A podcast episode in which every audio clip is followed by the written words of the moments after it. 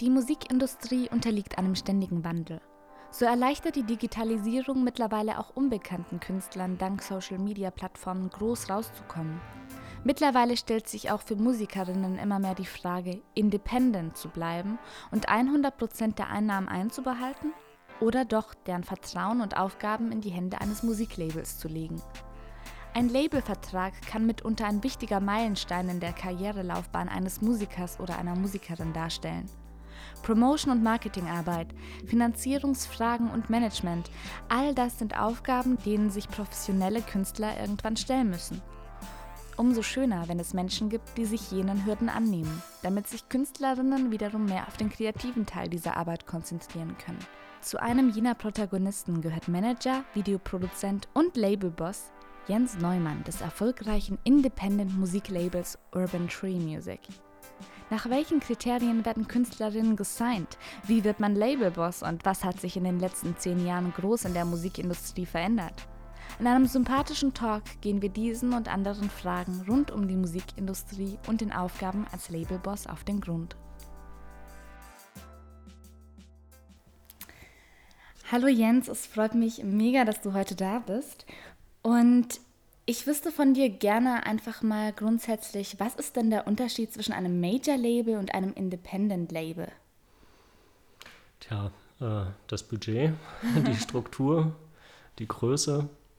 Independent-Label bedeutet ja im Endeffekt eigentlich vor allem Unabhängigkeit von, von Geld, von der großen Struktur, von Leuten, die da mitreden.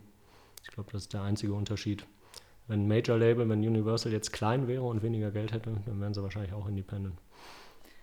Alles klar, das bedeutet, ihr seid weniger auf ähm, ja, Kapital aus, sondern mehr auf den künstlerischen Aspekt eines, also der Künstler, ihr lasst, lasst ihr da mehr Freiheiten den Künstlern und Künstlerinnen oder ähm, ist es wirklich einfach nur, dass ihr weniger, weniger Geld habt?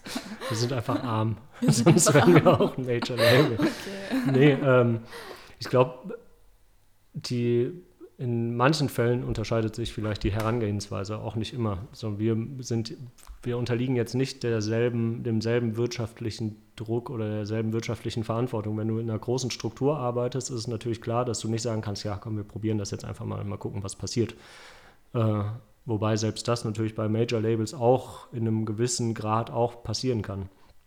Ähm, wir sind da so ein bisschen, das ist halt so der Klischee-Vergleich mit so einem großen Dampfer und einem kleinen Boot. Wir sind ein bisschen beweglicher natürlich und können ein bisschen mehr ausprobieren und müssen vielleicht nicht sofort sagen, ey, wenn sich das jetzt in einem Jahr nicht wirtschaftlich lohnt, dann müssen wir wieder aufhören. Mhm. Wir haben da, wir sind die einzigen, die das kontrollieren, sind wir selber quasi. Äh, und solange es geht, können wir weitermachen. Das ist bei einem Major-Label vielleicht ein bisschen anders, weil am Ende musst du irgendwann mal deinem Chef oder der Buchhaltung oder deiner Chefin natürlich auch manchmal äh, sagen, äh, warum du da gerade die ganze Zeit Minus machst oder kein Plus machst. Okay. Und ähm, bekommt ihr theoretisch, könnt, habt ihr auch die Möglichkeit auf staatliche Subventionen oder Fördermittel staatlichen oder läuft das dann komplett anders? Ähm, klar, wir, es gibt ein paar Sachen, also das Music Board in Berlin zum Beispiel, mhm. für Berliner Themen speziell. Oder die Initiative Musik, die Strukturförderung, Künstlerförderung und Live-Programmförderung macht. Ähm, da gibt es schon Fördermöglichkeiten. Insgesamt sind die Fördermöglichkeiten in Deutschland für Musik jetzt nicht so vielseitig, wie sie in anderen Ländern sind oder auch äh, für Musik nicht so vielseitig, wie sie jetzt für andere Kulturbereiche sind. Mhm. Aber es gibt ein paar Möglichkeiten. Insgesamt ist es aber natürlich trotzdem auch, wenn man das lange macht, natürlich, du auf eine Art und Weise hast du trotzdem den wirtschaftlichen Druck. Wir müssen natürlich trotzdem gucken, auch ohne Förderung, dass sich das irgendwie trägt am Ende und man irgendwie damit Geld verdient. Okay, du hast vorhin ja die Struktur auch angesprochen des Labels. Ähm, wie sieht denn so die Struktur eines Independent Labels aus? In deinem Fall bedeutet das, dass du ähm, der einzige Mitarbeiter bist?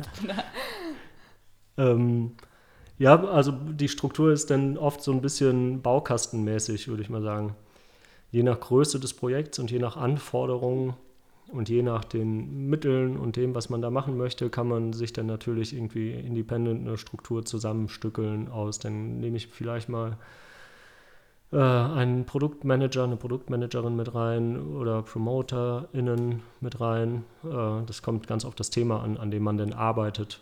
Insgesamt ist es in unserem Fall aber so, dass ich jetzt inzwischen das Label alleine leite und auch keine festangestellten Personen da drin habe.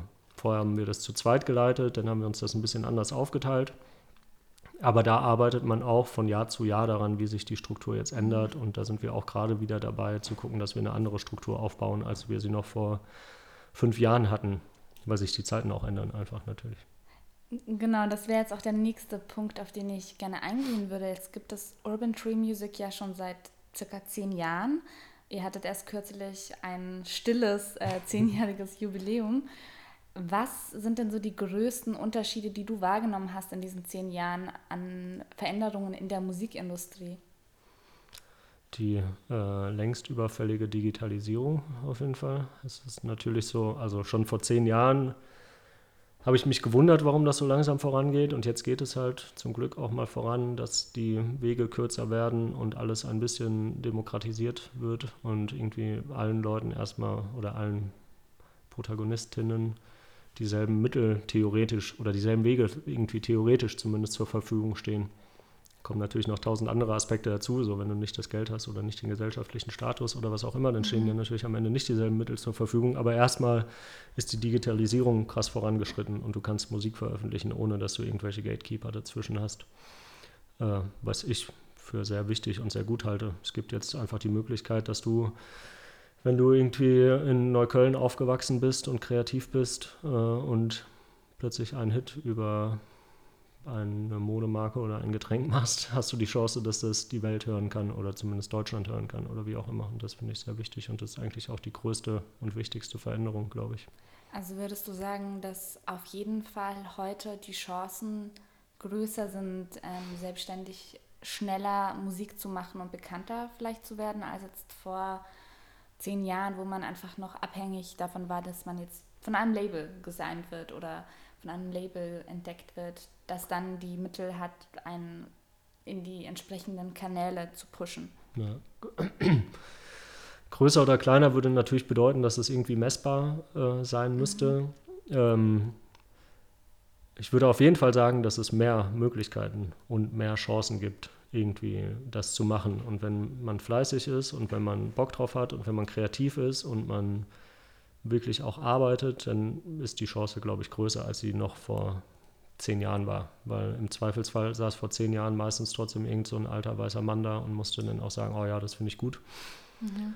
Und das wird jetzt einfach, ändert sich schneller mhm. und wird besser, meiner Meinung nach. Also es kommen jetzt auch jüngere Leute wieder in diese Industrie rein und zwangsweise müssen die Leute sich so ein bisschen auch jetzt nach dem Markt äh, richten, was man ja auch gerade in der Hip-Hop-Kultur, in der Hip-Hop-Szene extrem sieht, was da gerade passiert. Da werden ja teilweise die großen Strukturen gar nicht mehr gebraucht und du hast trotzdem die Chance, mit deiner Musik Geld zu verdienen und davon zu leben. Mhm. Insgesamt gibt es aber natürlich auch einfach viel, viel, viel mehr Menschen, die das machen also du hast auf jeden Fall das Gefühl, dass ähm, die Zahl in die Höhe geschossen ist, wenn es darum geht, dass mehr Menschen Musik machen wollen oder bekannt werden wollen mit Musik. Ja, na klar, weil es ja auch zumindest ähm, scheinbar äh, schnell eine Alternative für Jobs sein kann oder für dein Leben sein kann, wenn du das schaffst, mhm. damit durchzukommen. So, dann kannst du halt in der Theorie zumindest davon leben und so erscheint es halt für viele auch attraktiver, vielleicht nicht nur hobbymäßig Musik zu machen. Es gibt viel schneller den Schritt. Ich habe früher auch äh, selber gerappt. Mhm. Ich wäre niemals auf die Idee gekommen, diese Musik zu veröffentlichen, weil das ein ganz weiter Weg war. Das war mhm. jetzt aber auch Ende der 90er natürlich. Da äh, hat das meinen Horizont überstiegen, zu überlegen, was ich tun müsste, ähm, um damit irgendwie hausieren zu gehen. Wenn es zu der Zeit dieselben Wege gegeben hätte, hätte ich es vielleicht auch irgendwo hochgeladen. Zum Glück gab es sie nicht, aber in dem Fall. So hart in der eigenen Kritik. Ja, ja. Hat es so einen Rappernamen?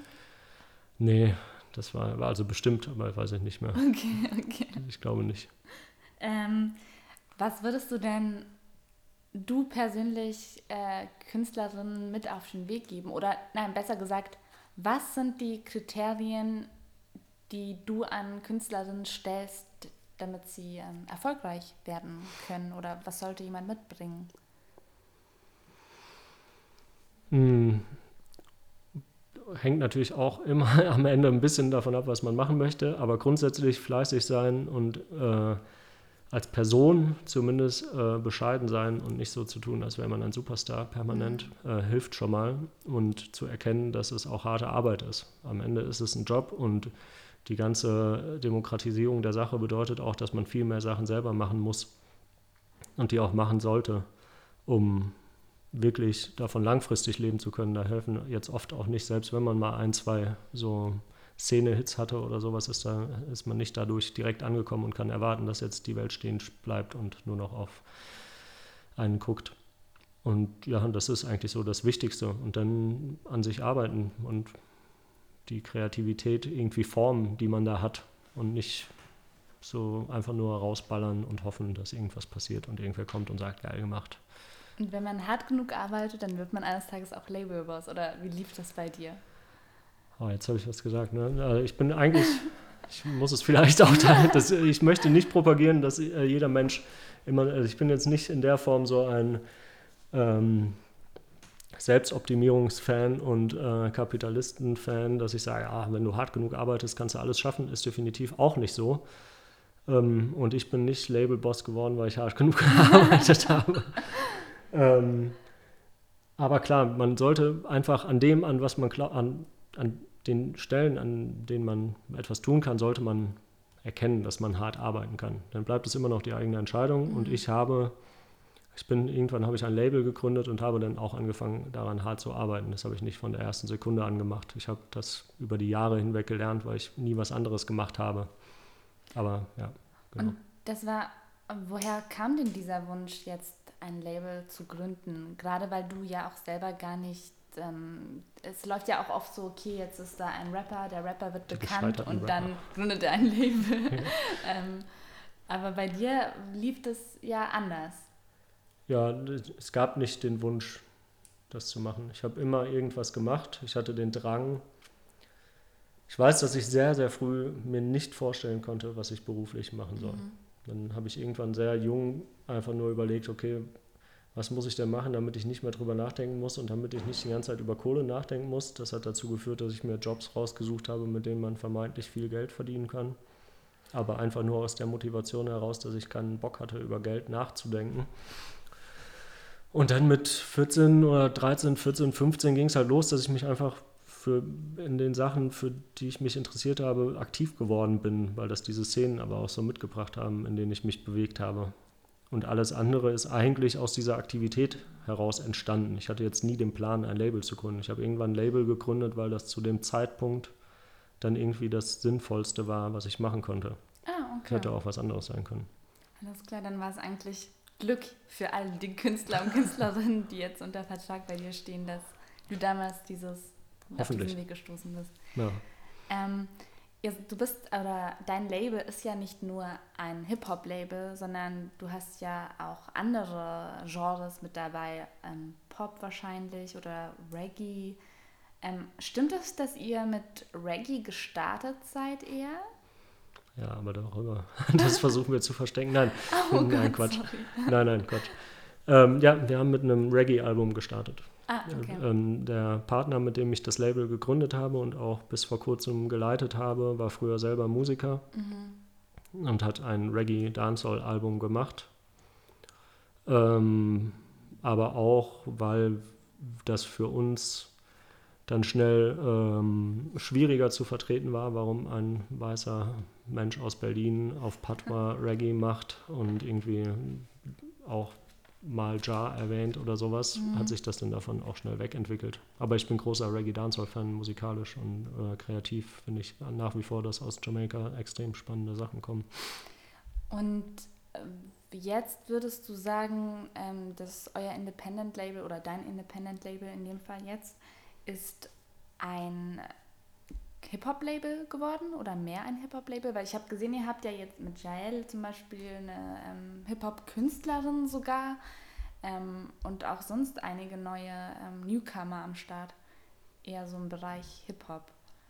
Ist das äh, jetzt einfach trendbedingt, dass sich das so entwickelt hat? Oder? Ich suche einfach da, wo es das meiste Geld zu verdienen gibt. Nein. Ähm, das Ziel ist eigentlich immer noch dasselbe. Auch damals, als wir uns gegründet haben, war, bevor wir gestartet haben, obwohl wir ein Reggae Dancehall Album da liegen hatten, haben wir gesagt, wir wollen auf keinen Fall ein Reggae Dancehall Label sein. Es mhm. wollte, sollte immer um Musik an sich gehen. Und äh, obwohl ich extrem in Szenen aufgewachsen bin und mich das auch krass geprägt und sozialisiert hat, also in der Skate-Szene oder in der Hip-Hop-Szene, äh, vor allem und dann auch für ein paar Jahre in der Reggae Dancehall Szene war. So, ich war schon ein krasser Szenemensch, aber ich halte eigentlich nicht so viel von diesen dogmatischen Szenen und halte auch nicht so viel davon, Musik zu sehr in Szenen zu denken. Okay.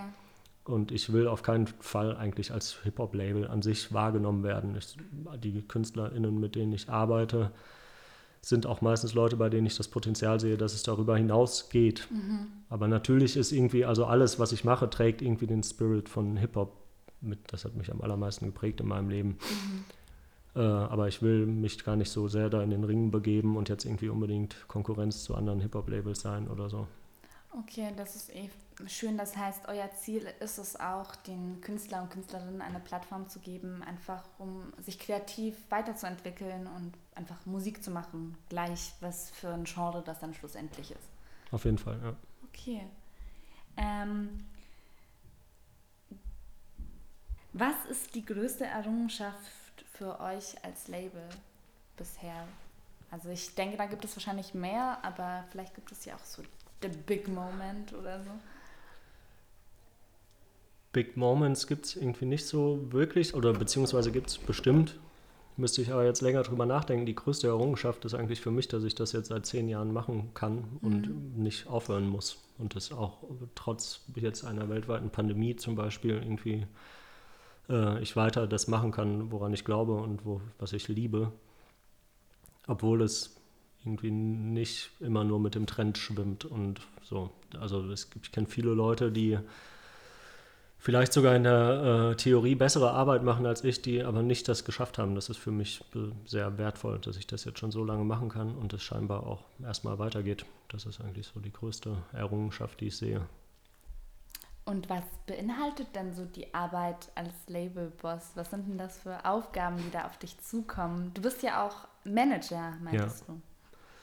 du? Ähm, das ist auch so ein bisschen Zeichen der Zeit. Schon als wir das Label gegründet haben, war es eigentlich schon so ein bisschen abzusehen, dass man nicht mehr unbedingt Labels braucht. Mhm. Wir haben das trotzdem gegründet, weil wir gedacht haben, dass wir trotzdem eine Herangehensweise haben, die auch noch Sinn macht. Und ich denke auch nach wie vor, wir arbeiten jetzt auch gerade wieder sehr an der Herangehensweise, wie wir da arbeiten, um das auch der Zeit anzupassen. Mhm. Aber rein in der Theorie braucht man jetzt nicht mehr unbedingt ein Label. So was, was ich in meiner Rolle als Label mache, ist natürlich einen Namen zu kreieren und dafür zu sorgen, dass wenn Leute diesen Namen lesen und die sehen, da kommt ein neuer Künstler, eine neue Künstlerin raus, dass sie das dann ernst nehmen und eine Struktur zu erschaffen, in der die Musik veröffentlicht werden kann, die Wege klar zu haben in der Kommunikation mit dem Vertrieb, und mit allen Leuten, die an der Veröffentlichung beteiligt sind. Das heißt, zu gucken, dass die Grafik da ist, dass die Pressetexte da sind, dass die PromoterInnen irgendwie äh, instruiert sind mhm. und das Release heutzutage natürlich sehr wichtig bei Playlisten gepitcht wird. Ja. Bei allen Problemen, die es mit Metadaten gibt oder sowas, am Start zu sein und da eigentlich die Infrastruktur am Laufen zu halten. Das ist eigentlich eine sehr nüchterne, trockene, langweilige Arbeit, die jetzt wirklich so das tägliche Business da ist aber gerade deshalb mache ich auch extrem viel äh, Managementarbeit mit den Acts, mit denen ich arbeite. Es gibt auch Acts, bei denen, die, bei denen ich nur die Musik veröffentliche und nur diese Struktur zur Verfügung stelle. Mhm. Aber die interessantere Arbeit ist eigentlich, wenn ich auch im Management mitarbeite und wirklich daran arbeite, wie ist der Weg von einer Künstlerin, von einem Künstler und wie soll das in zehn Jahren aussehen oder wo wollen wir hin? Ihr bietet ja auch, ihr habt ja auch eine ähm, Videoproduktionsfirma oder beziehungsweise bietet ja auch als Urban Tree Media äh, Videos an für Künstler und Künstlerinnen, Konzepte, Ideen. Ähm, und da bist du auch als Kameramann am Start oder habe hab ich gesehen auf der Web Website?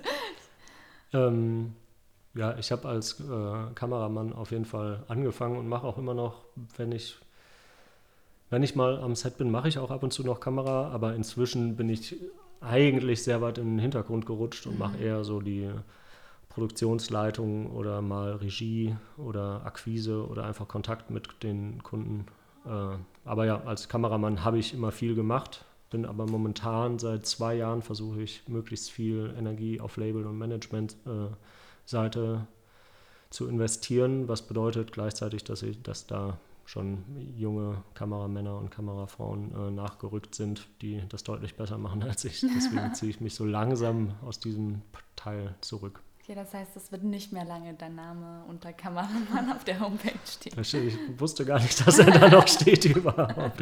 Äh, sowas äh, geht dann manchmal unter. Aber ich mache schon noch oft Kamera. Also ich mache mhm. auch schon noch mehrfach im Monat irgendwie Kamera, aber dann eher ah, bei okay. so äh, Projekten mit Freunden.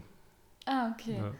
Ähm, was wäre dein Wunsch denn für die Zukunft im Hinblick auf Urban Tree Music? Also gäbe es so eine Idealentwicklung für das Label? das du dir wünschen würdest? Ja, das, ich würde das gerne weiter als Stelle sehen, an der oder noch mehr etablieren, dass es eine Stelle ist, an der junge Künstler und Künstlerinnen ihre Musik veröffentlichen können und besondere Musik veröffentlicht werden kann, die nicht unbedingt immer zu 100 Prozent am Mainstream orientiert ist, sondern dass Leute sich da ausleben können und irgendwie was Besonderes machen können und man vielleicht auch mal drei extra Runden drehen muss, um das zu breaken, aber dass das dann auch passiert. Und solche, mhm. so die Zeichen stehen gut, dass wir uns da gerade immer mehr hin entwickeln, auch mit erfolgreichen Themen. Und wenn das so weitergeht und man irgendwie über die Jahre hinweg so der Startpunkt für verschiedene Karrieren sein konnte mit dem Label, dann wäre das Ziel erreicht eigentlich. Wenn jetzt ein Major-Label kommen würde, sagen wir Universal oder Sony, und sagen würde, wow, wir wollen euch aufkaufen, also euch schlucken, würdest du dann äh, sagen, ja, oder ist dir dieser, ähm, sage ich jetzt mal, äh, linke und antikapitalistische Gedanke so wichtig, dass du auf jeden Fall ein Independent-Label bleiben möchtest?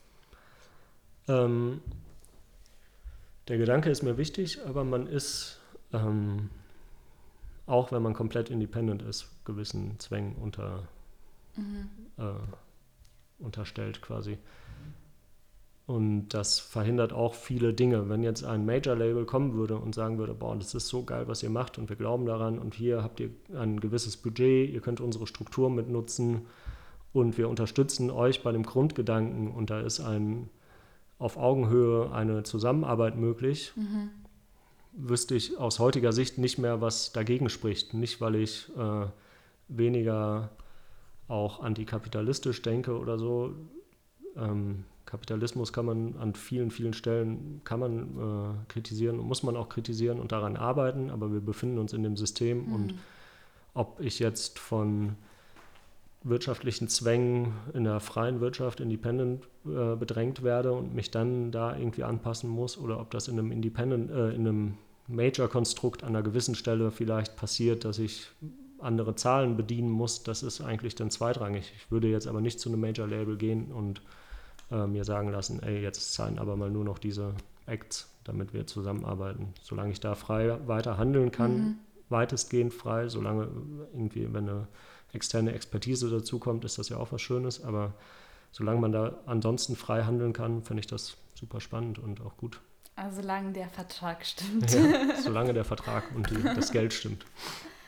Was würdest du ja, jungen Musikerinnen für einen Rat mit auf den Weg geben? Im Hinblick auf die Karriere wahrscheinlich. Ja.